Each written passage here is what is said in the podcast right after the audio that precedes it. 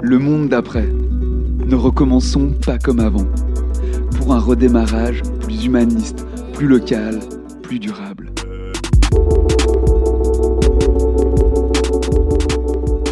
Durant la crise sanitaire, les espoirs ont été grands quant à une transition radicale de nos sociétés vers une économie plus proche de nos besoins réels, plus équitable, sobre et respectueuse de l'humain et de la biosphère. Il semble malheureusement qu'il n'en soit rien, ou si peu. Alors, pourquoi ce maintien obstiné du monde d'avant? Nos gouvernants sont-ils en mesure de répondre aux crises climatiques, économiques et sociales qui nous frappent? Ne faut-il pas également imaginer et construire de nouveaux modèles économiques et sociaux basés sur la coopération, la proximité et la citoyenneté? Si on revient à l'agroécologie, c'est-à-dire c'est une agriculture écologiquement et socialement responsable, c'est-à-dire qui permet d'avoir encore une production paysanne, ça c'est vraiment la clé vers l'avenir. Commun, le podcast d'après. Vous écoutez Commun, le podcast d'après. Une collection de grands entretiens sans filtre qui donne la parole à celles et ceux, experts ou citoyennes et citoyens engagés, qui œuvrent à faire d'une transition écologique, sociale et solidaire notre boussole de sortie de crise. Je suis Antonin Calderon et pour ce premier épisode de Commun, je reçois en compagnie de David Brun-Lambert, un expert genevois des enjeux de transition écologique et sociale, René Longet. En question avec lui, les enjeux globaux de la transition énergétique, de la biodiversité, de l'agroécologie et des interactions entre processus démocratique et transition écologique et sociale. À toutes et tous, bienvenue dans Commun, le podcast d'après. Une coproduction après et The Spot Podcast Factory. Une réalisation Utopia 3. Commun, le podcast d'après. René Longet, bonjour. Bonjour. On est ravis de vous accueillir aujourd'hui au Spot Podcast Factory, au cœur de Genève. On peut entendre euh, d'ici la, la- la vie qui bouge dans la rue, Le chant des oiseaux le chant des oiseaux presque. Presque. Euh, René, vous avez été conseiller national, député du canton de Genève et conseiller administratif de la ville d'Aunay. Aujourd'hui, vous êtes quoi? Aujourd'hui, je suis engagé pour beaucoup de causes, je pourrais dire, euh, de, pour le bien commun en fait. Je, je suis engagé autour de la durabilité, euh, je fais partie de pas mal d'organisations, je suis au conseil d'administration des SIG, que je considère comme une entreprise publique vraiment exemplaire, qui développe des modèles d'affaires pour permettre de mieux consommer, de moins consommer. Ça, c'est quand même la, évidemment la, la, porte vers l'avenir. Je suis très engagé sur les enjeux agroalimentaires. Euh, je préside la commission cantonale de la biodiversité. Puis je fais partie, et je dis last but not least, parce que pour moi c'est très important, et je pense qu'on on boucle la boucle de la chambre genevoise de l'économie sociale et solidaire, donc après. Et après, c'est un bon terme, parce que on a tous envie de regarder vers l'avenir, puis de laisser derrière nous les scories du passé. Puis je, je préfère presque dire prendre le meilleur du passé, le meilleur du présent pour forger un, un bel avenir. Alors après, c'est ce qui va nous occuper, mais ce qui va nous occuper tout de suite, c'est la notion de commun. On a une euh, question rituelle dans ce podcast que je vous soumets, René, tout de suite. En commun, c'est quoi? Un commun? Bah, Un commun, ça peut être des valeurs. Un commun, ça peut être quelque chose dont on peut décider démocratiquement. Un commun, ça peut être, euh, par exemple, dans l'histoire, ça a été, je sais pas, les forêts communales, ça a été les pâturages communaux, ça a été la gestion de l'eau. Et c'est au fond une façon d'imaginer les ressources. Mais contrairement à ce qu'on imagine, il suffit pas que ce soit commun pour que tout aille bien. Parce qu'il y a des choses qui sont communes, comme euh, l'atmosphère en fait qui appartient à personne ou, l'espace qui appartient à personne. Et on voit bien que ça suffit pas. Donc le commun c'est un préalable. C'est quelque part ça permet de se projeter dans quelque chose qui qui appartient je dirais objectivement factuellement à tout le monde mais dont un, un certain nombre d'acteurs seulement parfois ont les clés quoi. On se rencontre en juillet 2020, ici à Genève. Quel est l'instant qu'on est tous en train de vivre? Bah, je pense qu'aujourd'hui, on est encore dans cette ambiance assez exceptionnelle du corona, où euh, on a été saisi d'un coup euh, que ça se passe, oui, aussi chez nous, et pas seulement en Ch- en Chine ou à 10 000 kilomètres. Les malheurs sont toujours chez les autres, c'est un malheur encore relatif, je dirais, par rapport à d'autres choses qui pourraient arriver ou qui sont déjà arrivées. Et on est dans un entre-deux, parce que euh, effectivement, la première vague euh, chez nous, elle, elle a reflué. On peut de nouveau, euh, voilà, avoir des événements. On peut, les, les- restaurants sont ouverts. On peut prendre les transports publics, certes, depuis quelques jours avec des masques, mais euh, je pense qu'on est dans une ambiance d'incertitude, une ambiance où on ne sait pas trop où on va. Et je pense que cette ambiance, elle peut être, euh, elle est très ambivalente. Elle peut conduire à, à écouter des hommes forts, n'est-ce pas, comme il y en a malheureusement beaucoup dans le monde, comme elle peut aussi nous rendre plus, plus responsables. Et une première leçon qui est intéressante à tirer, c'est que les gouvernements qui s'en sont le mieux sortis, c'est des gouvernements qui avaient, en tout cas, un, un sens démocratique et un sens du bien commun. Et on voit que tous ces hommes forts hein, dont on parle, on pensait qu'ils allaient ramasser la mise dans le monde, Trump, Bolsonaro, euh, Boris Johnson, etc. Bah, ils ont très mal géré la chose. Et finalement, ça les démasque. Alors, si on rentre dans la matière d'écologie, on peut expliquer que le, public, il semble toujours redécouvrir les enjeux, alors qu'au fond, ils sont connus depuis euh, au moins un demi-siècle? Ah bah ça c'est sûr, ça c'est une chose qui m'interpelle aussi parce que euh, elle nous montre que le fait de savoir ne suffit pas pour nous faire bouger. Euh, ce qui nous fait bouger, c'est du vécu. Alors effectivement, le corona nous fait bouger parce que voilà, c'est quelque chose de concret, même si la plupart d'entre nous, heureusement, l'ont pas vécu, on y croit. Les enjeux écologiques, on peut les voir quand on est concerné. Alors on peut être concerné parce que il y a un aéroport à côté de chez soi, parce qu'il y a une, démolition d'un bâtiment qu'on aimait bien, parce que on aimait tel arbre, etc. Et là, il y a des mouvements solides qui se forment. C'est beaucoup plus dur de s'approprier la dimension planétaire. On a travaillé avec beaucoup de symboles hein, depuis qu'on a photographié la Terre, depuis le, le, ciel en quelque sorte. Tout le monde a cette image, et cette image a pas réussi quand même à pénétrer les consciences. Alors je pense qu'il y a ce côté concret qui manque dans dans la perception du monde, parce que l'être humain il n'arrive pas à s'imaginer, s'identifier au monde, il s'imagine euh, raccroché à quelque chose qu'il qui connaît du, quotidien. Puis il y a l'autre aspect aussi, c'est qu'on est dans une société de consommation depuis, je dirais, les fameuses 30 glorieuses, donc depuis justement ces 50 ans, en fait, le décrochage a été parallèle. C'est assez intéressant de voir que on a, on est entré à fond dans la société de consommation. Au même moment, on a commencé à en voir les, les effets négatifs. Et ça nous a pas du tout empêché de le faire. Cette société de consommation, elle nous permet de vivre relativement agréablement, sans jamais se poser la question de savoir d'où vient l'essence qu'on met dans nos moteurs, d'où vient l'eau qu'il y a dans le robinet, ce que deviennent les déchets, d'où vient la nourriture. Donc on, on est complètement coupé de toute responsabilité dans le cycle des choses. Et je pense que ça, ça fait aussi beaucoup, parce que finalement c'est assez confortable. Et les ruptures sont toujours douloureuses. Donc si on si on s'attache du coup aux, gros enjeux de cette transition écologique et sociale, la transition énergétique, est-ce que vous pouvez me donner quelques chiffres à Genève et pour l'Europe? Ben pour l'Europe, je dirais dans le monde en général, on note quand même une très grosse prédominance du fossile. Hein, donc le fossile, c'est dans le monde le charbon, le pétrole et c'est le gaz. Hein, c'est donc charbon, pétrole et gaz. Ça correspond d'ailleurs à l'histoire de la révolution industrielle. Le 19e siècle, c'était l'ère du charbon. Le 20e siècle, c'est rajouter le pétrole. En Suisse, on a un bilan énergétique qu'on on ignore souvent parce qu'on pense toujours à l'électricité. Mais l'essentiel de nos ressources énergétiques, les, deux tiers, sont des ressources fossiles. Le, le pétrole, c'est 50% du bilan énergétique, le reste c'est du gaz. L'électricité, c'est 20%. Puis un tiers de cette électricité en Suisse, elle est nucléaire. On est un des pays les plus nucléarisés d'Europe. Alors ce, ce pourcentage, évidemment, il varie selon les, les continents, les, je dirais, les types de consommation, de besoins qu'il y a dans les pays. C'est pas forcément le chauffage comme c'est le cas euh, dans les pays euh, euh industrialisés majoritairement du Nord, etc. Mais on a complètement oublié, en fait, que toute notre société est fondée sur le pétrole. René, on sait qu'aujourd'hui en, Suisse, à Genève par exemple, on a toute personne a environ quelques centaines de, si on pense en termes de joules, quelques centaines d'esclaves qui travaillent pour nous à travers le pétrole, etc. On a d'un côté une vision qui parle du coût marginal zéro, Jeremy euh, Rifkin, qui dit mais on doit mettre des panneaux solaires, des éoliennes partout, toutes les maisons pour produire au plus proche. De l'autre côté, on parle de sobriété énergétique. On pense à Jankovici qui dit mais en fait on peut pas extraire des ressources euh, indéfiniment pour faire de la silicium.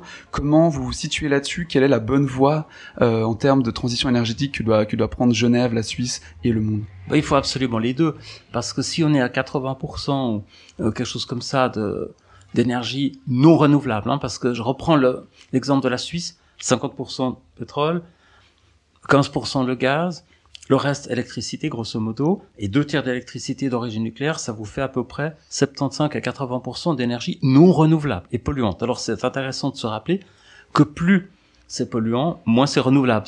Et, en général, ça vient pas d'ici. Donc ça nous lie aussi à la mondialisation, puis à une mondialisation négative, hein, qui est vraiment pas maîtrisée, qui est toxique à tous les niveaux. Donc pour sortir de là, on pourra pas le faire que en passant au renouvelable, c'est évident. On pourra pas remplacer 80% de la consommation par du renouvelable. On voit déjà que oui, le solaire est un potentiel important. Il est quand même très saisonnier. L'éolien, on a prévu 7% d'électricité, on est à 0,2% parce que personne en veut. Moi, je, ça me choquerait pas s'il y avait à côté du jet d'eau une éolienne dans la rade, mais enfin bon, personne en veut pour l'instant, etc. Donc on est obligé de faire les deux. Je pense qu'il faut à la fois une vraie sobriété énergétique et je soutiens ceux qui proposent, par exemple, il y a une proposition en France d'un député qui disait il faut maintenant donner aux Français des quotas de consommation d'avions par exemple, hein, il parlait de l'aviation, je pense qu'on est obligé de passer par un rationnement, on n'aura pas d'autre solution. Si on parle du numérique, on sait qu'on a un impact aujourd'hui d'environ 8 à 10% euh, des émissions globales de gaz à effet de serre. C'est quoi la croissance de, cette, de ce numérique et comment on peut le limiter? C'est intéressant de se dire que c'est le double de l'aviation. Hein. Pour tout le monde, c'est clair que l'aviation pollue. On a longtemps vendu le numérique, enfin vendu, on y a cru, hein, comme le monde virtuel. Ça n'a rien de virtuel puisque ça fonctionne avec de la matière, souvent avec des matières relativement rares, voire précieuses. Encore aujourd'hui, mondialement, il n'y a que 20% du numérique qui est recyclé, donc on voit c'est un immense gâchis. Puis au niveau de l'électricité, effectivement, ça, bah, plus on l'utilise, plus ça en consomme, même s'il y a des efforts évidemment de, euh, voilà, de, de green IT, hein, on en parle beaucoup. Il y a des efforts qui sont faits, on consomme moins par unité, mais ça explose. Hein, les, les, appareils sont partout, euh, l'utilisation est, est très énergivore pourquoi ça, a un lien avec le carbone C'est justement parce que l'essentiel de l'électricité dans le monde est produite avec des centrales au charbon. Parce qu'on peut se poser la question, comment ça se fait que l'électricité, alors qu'en Suisse c'est nucléaire et hydraulique, comment ça se fait que le numérique qui marche à l'électricité génère du CO2 Ben voilà, ça nous ramène à un élément qu'on a aussi occulté, c'est que dans le monde, l'essentiel, là aussi 80% de l'électricité, est produite dans des centrales au charbon.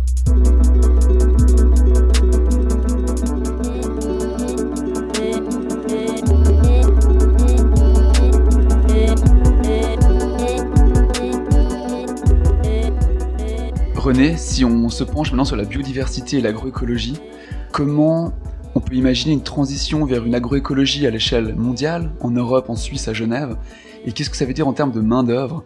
On entend des fois qu'il faudrait que 130 millions sur les 500 millions d'Européens se mettent à travailler la terre. Qu'est-ce que ça représente et comment on peut appréhender ça en tant que société? Je pense que la vraie révolution, elle est là, en fait. Hein, c'est de se dire que ce qui nous permet de vivre, euh, et avant la révolution industrielle, ça a été 10 000 ans avant la révolution agricole, ça a de, de maîtriser la, quelque part la production à partir des, capacités naturelles du sol. Et là, euh, la FAO aujourd'hui dit que seule l'agroécologie permet de nourrir une humanité en nombre croissant sans détruire les sols. Parce que c'est vrai que la charge chimique, même si on, on tend à réduire la toxicité de certaines, substances, et encore, hein, en Europe, au Brésil, on fait juste le contraire, etc on, a quand même pas mal détruit la vie du sol. Donc la fertilité du sol n'est plus la nourriture, je dirais, des plantes, c'est juste un support dans, sur lequel on met des, des pesticides et des engrais. Si on revient à l'agroécologie, c'est-à-dire c'est une agriculture écologiquement et socialement responsable, c'est-à-dire qui permet d'avoir encore une production paysanne et qui euh, utilise des techniques euh, propices aux résistances naturelles, si on a ça, ça, c'est vraiment la clé vers l'avenir. Ça, je pense que non seulement j'y crois, mais je pense que c'est une réalité. Il y a des pays qui ont pas mal détruit leur agriculture. Euh, je pense à l'Espagne ou d'autres, au profit d'une concentration urbaine. Maintenant, ces banlieues sont invivables. Euh, je pense que le retour à la terre va être le grand thème des prochaines années, parce qu'il n'y a pas d'autre solution. René, comment va le monde paysan? En Suisse, dans le monde francophone et en Europe de manière générale C'est une grande question, mais je pense que le monde paysan est extraordinairement euh, divisé depuis qu'on a eu la, culture biologique, ça fait bientôt un siècle, hein, qu'il y a des paysans qui se sont révoltés contre la chimie qui leur a été imposée, c'est à peu près les seuls, les seuls qui fonctionnent économiquement, même si c'est pas des sources de richesse économique, mais enfin les gens qui tournent sont ceux qui travaillent sur la qualité. Ça, ça se remarque de plus en plus. C'est ceux qui vendent du local, c'est ceux qui vendent des spécialités, c'est ceux qui vendent euh, bah, des produits qui sont fabriqués en détruisant le moins possible l'environnement, c'est-à-dire la culture bio et, les dérivés, enfin tout ce qu'il y a autour, hein, il y a différentes formes de, de bio. Ceux qui s'en sortent pas, c'est une spirale sans fin, c'est ceux qui ont misé sur l'agriculteur industriel. C'est-à-dire il y a 50 ans, 60 ans, à l'époque des 30 glorieuses, hein, on a commencé à industrialiser l'agriculture, on a pensé qu'ils s'en sortiraient, mais ils s'en sortent pas. Je prends le, secteur laitier, euh, on a des vaches qui produisent de plus en plus. En Suisse, on apporte près de 300 000 tonnes de tourteaux de soja du Brésil.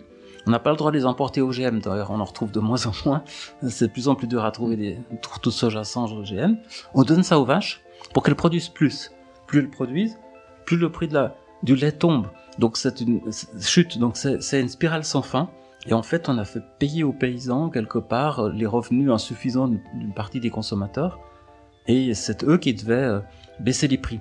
Maintenant, vous avez l'équitable, un franc. Enfin, je pense qu'il y a le monde paysan est très divisé. Mais les seuls qui vont s'en sortir, c'est ceux qui misent sur la qualité. Et donc très concrètement, si on se projette, euh, ces fermes, ces acheminements, ces commercialisations, comment on les développe? Ben, le, mieux, ce serait presque de prendre une carte géographique, de se dire euh, quels sont les, les, territoires qui se prêtent à produire quoi, où sont les déficits, qu'est-ce qu'il faut relocaliser, qu'est-ce qu'il faut diversifier. Puis après, ça passe aussi par des circuits de commercialisation. On a, on a des bons exemples. Je pense par exemple pour les céréales, on a, une organisation à petite échelle, mais qui pourrait être intéressante à analyser comme Tournerève, par exemple, ça fonctionne. Il y a des gens qui en vivent. Il y a un certain nombre de producteurs à Genève qui sont dans cette mouvance qui est de dire, euh, moi je prends vraiment, euh, je dirais comme référence une alimentation saine, je produis des choses saines, je les produis d'une manière saine, etc. je suis toujours étonné de comment on a pu faire euh, progresser la viticulture en un demi-siècle. Hein. Avant, Genève était connue pour de la piquette. Hein. Dans les années 60, on disait, bon, bah, Genève, c'est juste bon pour être, exporté ailleurs, ça personne boit ça. Mais en fait, on a extraordinairement diversifié. Il y a de plus en plus de gens qui font du bio, de plus en plus de gens qui font de la qualité. Comment ça se fait qu'on y arrive pour le vin et on n'arrive pas pour les carottes, on n'arrive pas pour les tomates, on n'arrive pas, etc. Donc je pense qu'il faut diversifier, à l'exemple de la viticulture, les produits, mais un peu plus exigeant sur les, qualités. Après aussi se dire que les gens vont aimer cette diversité, payer le juste prix, et donc ceux qui investissent, hein, c'est quand même un investissement, qui puisse être sûr que d'avoir des bons débouchés. Hein, sortir un peu de ce système encore quantitatif, productiviste, où je vends un maximum de choses bon marché, plutôt de dire je vends moins mais plus cher à l'unité parce que ça a plus de valeur. Pour moi, il y a des, il y a des évolutions qualitatives tout à fait possibles et qui sont en partie déjà en marche à Genève. Si on prend de la hauteur, vous êtes président de la Fédération genevoise de coopération. Qu'en est-il du commerce équitable? Oui, alors on peut faire le lien peut-être avec le local. Hein, donc, euh, euh, vous avez posé la question depuis le monde jusqu'à Genève, ou en tout cas l'Europe jusqu'à Genève. Si on regarde le périmètre politique de Genève, on a entre 10 et 15 de capacité d'autoproduction. Je dis capacité parce qu'une bonne partie aujourd'hui est exportée hors de Genève. On n'ira pas très loin. Si on reste dans le périmètre euh, politique, il faut vraiment sortir du rayon, euh, je dirais, des frontières et se dire la proximité, c'est un rayon entre 50 et 100 km. Et là, je pense que ça devient possible, mais on ne peut pas se limiter quand même uniquement à ce qu'on peut produire. Il faudra diversifier davantage, mais il va quand même manquer un certain nombre de choses. On n'arrivera pas au 100%. On devra aussi rééquilibrer, pour la Suisse par exemple, la production animale, la production végétale. On est très bon pour la production animale, on est très mauvais pour la production de légumes au niveau d'autosuffisance. Donc il y aura toujours des importations. Mais ce qui serait la grande révolution, c'est de dire que les importations doivent se faire sous le régime du commerce équitable. Il n'y a pas de raison que ce ne soit pas le cas. Aujourd'hui, ces offres existent, hein, donc c'est pas des, utopies au sens où on disait tout à l'heure des, des, projets pour l'avenir. Simplement, c'est une sorte de plafond de verre, on dépasse pas les 5 à 10% du marché parce qu'on reste sur une base volontaire. Si on veut généraliser ça, c'est par exemple une collectivité publique pourrait dire je n'achète pour mes cantines scolaires que du bio du local ou du commerce équitable. C'est tout à fait faisable. C'est un client comme un autre, il achète ça. Ben, S'il y a de plus en plus de gens qui achètent ça, après, il faudrait que le mouvement devienne normatif, qu'on commence à dire, mais finalement, ça devrait être une norme légale. Quand vous importez, quand la Suisse importe, c'est sous le régime du commerce équitable. Et ça, ça changerait la donne. Mais la question, c'est pas quand ça adviendra, c'est est-ce que les gens pourront se le payer?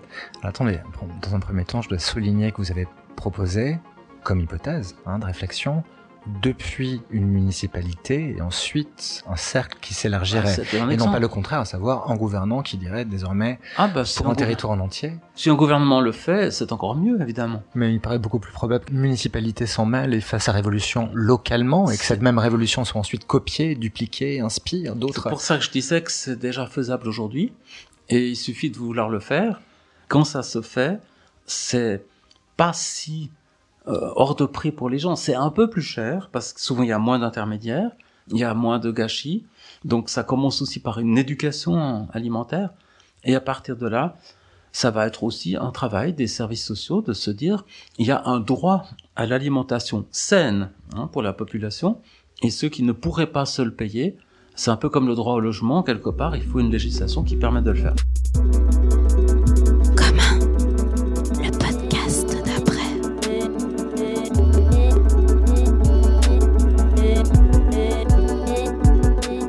Parle politique, des politiques.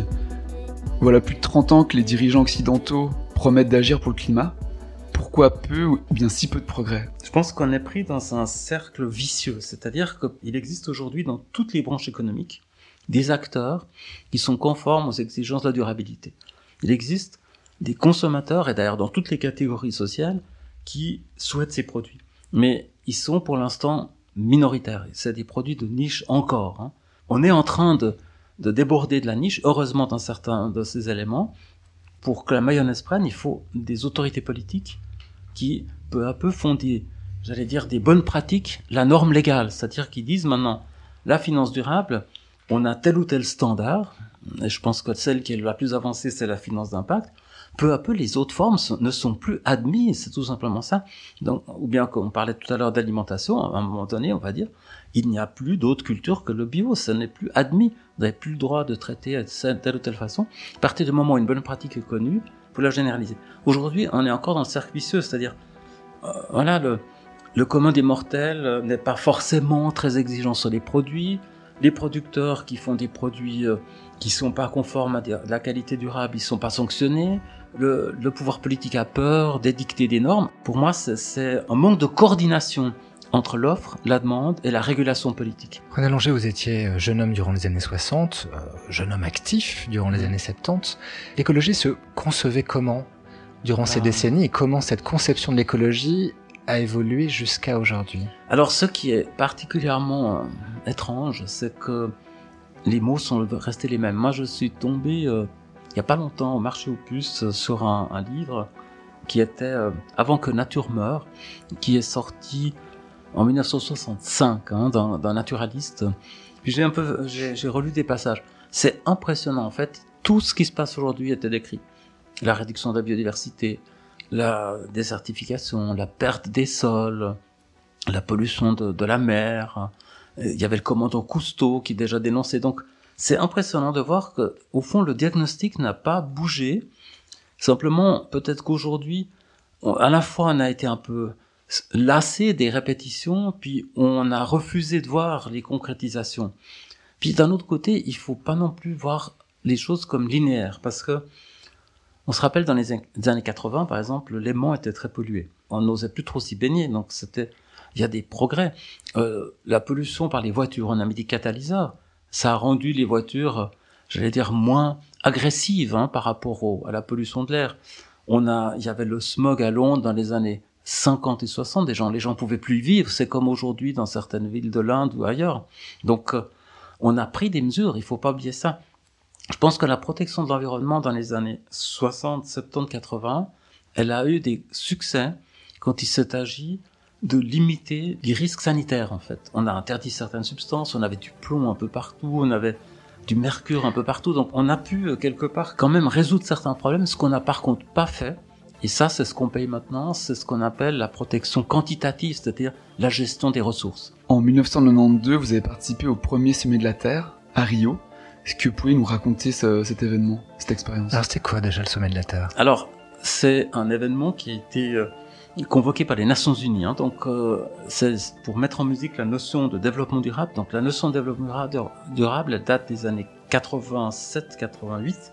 Elle a été mise sur pied par une commission des Nations Unies qui s'appelait la Commission pour l'environnement et le développement, parce que il y avait depuis le début, au fond, des, Nations Unies, des années 50, le mouvement euh, du tiers-monde, hein, le mouvement du Sud, qui s'organisait, qui s'appelait tiers-monde parce que c'était à la fois une allusion aux tiers-États, hein, la grande masse des gens qui, avant la Révolution française, étaient exclus du, pouvoir, et ils étaient ni à l'Est ni à l'Ouest, c'était l'époque de la guerre froide, et ces pays ont peu à peu pris la majorité, évidemment, aux Nations Unies, et se sont battus pour le développement, pour dire, mais il y a des disparités énormes d'ailleurs qui perdurent, mais peut-être moins caricaturales qu'à l'époque, et euh, ils voulaient avoir quelque part leur place au soleil et sortir du système néocolonial, hein, disant on, a, on est libre politiquement, mais on n'est pas encore libre économiquement. Et ça, c'est un combat qui perdure évidemment. Ça, c'est la notion de développement. Puis est apparue, comme on vient de l'évoquer, la notion d'environnement, et il fallait mélanger un peu les deux parce qu'on pouvait pas imaginer que on protège l'environnement et que les gens puissent pas répondre à des besoins alimentaires, comme on pouvait pas répondre aux besoins alimentaires en détruisant les bases même de l'économie qui est l'environnement. Donc euh, cette notion de développement durable a été mise en musique en 87-88 et les Nations Unies ont convoqué en 1992 à Rio une grande conférence qui devait valider un programme qui s'appelait l'agenda 21 où on donnait en 40 chapitres une traduction concrète. Qu'est-ce que ça veut dire pour la gestion de l'eau, pour la gestion euh, voilà pour l'accès à des droits élémentaires comme la santé, l'éducation, le logement. Chaque fois, on déclinait ensemble la partie environnementale et la partie quelque part accessibilité, donc la pérennité de la ressource et son accessibilité à tous. Et ça, ça a été un énorme événement qui a été organisé pendant deux ans à travers des conférences préparatoires. Il y en a eu quatre. Il y a eu quand même encore deux semaines de négociations. Il y a eu des milliers de personnes qui étaient dans les délégations officielles. Moi, j'ai eu la chance d'être dans la délégation suisse, donc j'ai vraiment pu voir de l'intérieur. Et ça a été un grand spectacle, en fait. Je dis ça positivement. Ça a été une, une, prise de conscience assez large. Mais évidemment, c'était aussi mélanger la notion des droits sociaux quelque part, qui est l'essence du développement, avec la notion des besoins de la nature en fait, du respect des limites. Et cette mixture est délicate, hein, c'est pas évident. Là, euh, il y a eu après tous les dix ans une conférence de suivi. Il y a eu Johannesburg en 2002 et il y a eu Rio plus 20 de nouveau en 2012. Et j'ai chaque fois été dans la délégation suisse pour suivre aussi cela. Et alors pour des effets concrets? Alors les effets concrets, c'était d'abord de dessiner un cadre de référence. Je pense que c'était important de se dire euh, comment on doit lire le monde. Hein. Alors évidemment, quand ça vient des Nations Unies, c'est à la fois assez génial parce que c'est universel. En même temps, on imagine que c'est aussi forcément un compromis. Donc on a des textes qui sont des textes diplomatiques, c'est-à-dire des textes qui sont qui ont été négociés Ouais. et dont il, en- il manque quelque chose toujours. Alors ce qui manque, c'est intéressant, on le voit avec l'accord de Paris, hein, qui date maintenant d'il y a cinq ans, ou bien on le voit avec la Convention sur le climat qui a été signée à Rio, donc il y a bientôt 30 ans. C'est pas les textes qui sont mauvais, parce que quand on on le relit, la Convention sur le climat, elle dit depuis 30 ans, on doit limiter les émissions de gaz à effet de serre à la capacité des écosystèmes de continuer à fonctionner. Bah, la définition, elle est, elle est juste. Hein. Alors qu'est-ce qui pêche? Bah, qu'est-ce qui pêche? C'est la volonté politique. Par exemple, Parce que ces conventions n'obligent pas les parties. bah, ça montre simplement qu'on est dans un monde. Vous savez, par exemple, ce qui m'avait frappé à la conférence de Rio, il y avait la photo finale avec tous les chefs d'État qui étaient venus à la fin. On a bien regardé cette photo parce que, par exemple, le président du Brésil d'alors, six mois après, il était en prison. Il y en a pas mal qui étaient plus là, six mois après, une année. Donc, on est quand même dans un monde où les Nations Unies essayent de faire un peu mieux que la somme des États, mais il y a pas mal d'États qui sont dirigés par des bandits, il y a des États qui sont corrompus, des États faillis, il y a des États en guerre et des États qui, qui sont des fictions, quoi. Et est-ce qu'aujourd'hui, je vous coupe, pardon René, mais est-ce qu'aujourd'hui les, les États sont peut-être trop fragiles, voire faibles, Oui. et je pèse ces mots-là, euh, pour appliquer, par exemple, leurs engagements La question, elle, est double. C'est-à-dire, d'un côté, si on n'avait pas ces événements internationaux, on parlerait pas du sujet. Il n'y aurait pas le cadre de référence. On peut faire le parallèle avec les droits de l'homme. hein. Il y a aussi plein d'événements sur les droits de l'homme. Ça donne un cadre. Ça permet de dénoncer ou de mesurer la non-application. Le standard est indispensable, sa médiatisation aussi. Mais l'autre aspect, c'est que je pense qu'une bonne partie des, de ces textes sont des miracles de la diplomatie. Euh, quand vous voyez ce qu'est l'accord de Paris, c'est extrêmement bien écrit. Et je pense qu'une bonne partie des gouvernements n'y croient pas vraiment. J'ai vu même dans la délégation suisse, on adhérait à beaucoup de choses, puis on téléphonait à Berne tous les jours, etc. Il y a toujours un moment où le conseiller fédéral fait un bout du voyage, etc. La grande terreur des délégués, c'est toujours qu'est-ce que je vais raconter au Parlement, comment ça va passer dans la réalité de la politique suisse, où vous avez, euh, bah voilà, en Suisse aussi, il y a des climato-sceptiques, hein, il y a même un parti politique qui ose dire aux paysans dont ils se pensent être un des représentants que le changement climatique n'existe pas, quoi. René, vous avez travaillé en tant que politique à peu près à tous les échelons du pays, euh, au Conseil national, au Grand Conseil, euh, à l'exécutif d'une commune à Genève. Quelle est la, bonne échelle? Quels sont les bons leviers pour faire bouger le cadre euh, législatif? Je pense qu'il faut les faire bouger à tous les niveaux où on peut, parce que moi j'ai vu, vraiment j'ai vu de très près des chefs d'État, notamment à Johannesburg, puis j'ai vu un conseil municipal dans ma ville d'Aunay. Hein. C'est la même chose c'est les mêmes réactions. C'est les, pas parce que les gens sont à tête d'un État, Dieu sait comment ils sont choisis, comment ils y sont arrivés, euh, ou qu'ils sont dans un conseil municipal, qu'ils ont tous la sagesse qui correspond à leur fonction. Dans un conseil municipal, on va se passionner pour ce qu'on connaît. Alors on va se passionner pour les détails. Dans un, un monde euh, international, bah, les, les chefs d'État sont là pour défendre leur État. Ils ont rarement envie de défendre un collectif je pense que toutes les échelles sont bonnes à prendre pour y amener des idées. Si je dois résumer mon expérience en un mot, je pense qu'il faut, pour exercer une responsabilité politique, pour utiliser un pouvoir à bon escient, il faut avoir des idées. Voilà, donc je pense qu'on ne sort pas de l'interaction entre le politique et le citoyen. C'est clair que tout ce que les citoyennes et les citoyens peuvent faire eux-mêmes, c'est tout ça gagner. René, après tout ce qu'on s'est dit, est-ce que le citoyen ex-politique et puis activiste que vous êtes avez jamais été en colère ou indigné? Et comment est-ce que vous observez votre trajectoire et puis le monde tel qu'il est aujourd'hui? Je sais pas si je peux être en colère parce que moi je suis plutôt triste des fois de voir à quel point on a de la peine à rassembler les différents éléments. Je veux dire, je vois qu'il y a des gens qui cherchent euh, du sens à leur vie, qui sont pas bien dans leur travail, des gens qui sont mal logés, des gens qui nous parlent debout, ça reste quand même toujours très individualiste. Ça se transforme peu en vision sur le vivre ensemble. Et si le nombre de personnes qui ressentent un malaise ou un décalage ou certaines fêlures par rapport à, leur propre destin et au destin du monde pouvait se sensibiliser à, à tisser un projet de société, ça irait mieux. Je pense qu'il faut montrer que les idées en fait, et le concret se conditionne mutuellement. Quand on fait de l'action sans idée, ça mène à rien. Quand on fait des idées sans action, c'est la même chose. Hein. On sculpte dans le nuage, comme on dit, hein. c'est-à-dire on, projette des idées, mais il n'y a pas d'enracinement. Je pense qu'il n'y a rien qui vaut l'expérience concrète. Je pense que les gens qui vivent dans des coopératives de, de logement, par exemple, ils voient la différence. Ils sont maîtres de quelque chose. Ils sont dans un commun, justement, en tout cas en partie. Les gens, quand ils commencent à avoir un lien avec leur nourriture, les gens, quand ils commencent à être dans une économie sociale et solidaire, hein, on, y revient toujours, euh, quand c'est euh, l'assurance maladie ou les finances qui sont mutualisées, hein, quand on est, ça devient de nouveau un commun, mais pas global ou pas national et même pas forcément cantonal, mais partagé entre des gens qui ont une prise sur leur vie. Je pense que ça change tout.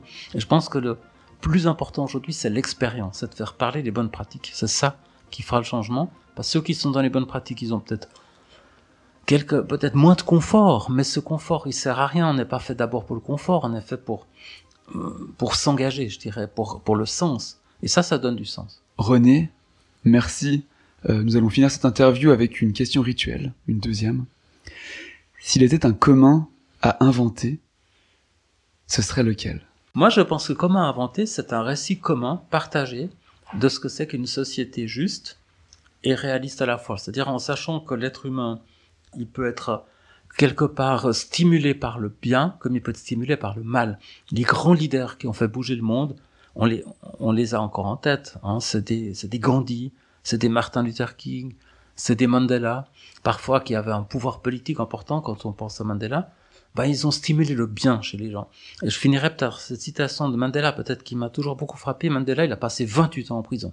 Et quand il est sorti de prison, on lui disait, mais maintenant vous allez vous venger, vous avez le pouvoir, vous allez rendre euh, tout le mal que vous ont fait les Blancs. Il a dit non. Maintenant, nous, on est libres. Maintenant, je vais enlever aux Blancs la peur qu'ils avaient de nous. C'est parce qu'ils avaient peur de nous qu'ils nous ont asservis. Je trouve que ça, c'est une très belle image. René Longet, merci infiniment. Merci à vous. Et bonne route. Commun, le podcast d'après. René Longet, expert genevois des enjeux de transition écologique et sociale, était l'invité de Commun, le podcast d'après. Commun, un podcast animé par Antonin Calderon et David Brun-Lambert. Une coproduction après et The Spot Podcast Factory. Plus d'informations sur le site d'après www.après-ge.ch ou attendre d'autres épisodes de Commun. Notre podcast est également disponible sur les principales plateformes de diffusion de podcasts. D'avance, merci d'ailleurs de nous laisser une note sous forme d'étoiles, 5 étant bien entendu l'idéal, si vous avez apprécié ce programme. À bientôt pour un autre épisode de Commun, le podcast d'après.